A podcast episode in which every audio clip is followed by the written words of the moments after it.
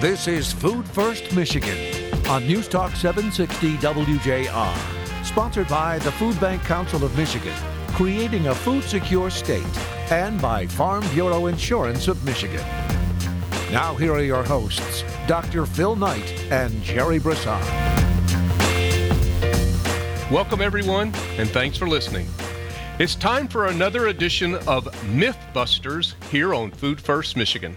During this show, Jerry Brisson and I will look for the half truths, misinformation, and the unchallenged myths about the work of food insecurity and the people who are faced with it.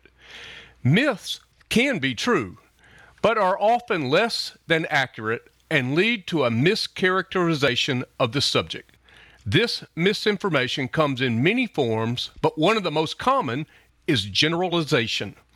Generalizations are often based on an ounce of evidence, a drop of data, and oftentimes an inconsequential experience or observation.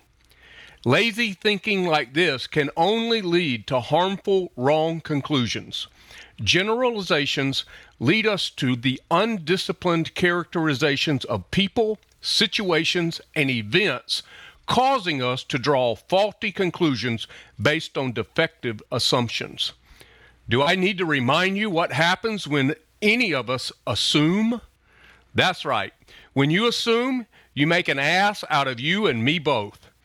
That's right. One more time for those in the back of the room who can't spell A S S U M E. Assume. Jerry joins me next to bust some myths and kick some assumptions out of here. Next on Food First Michigan.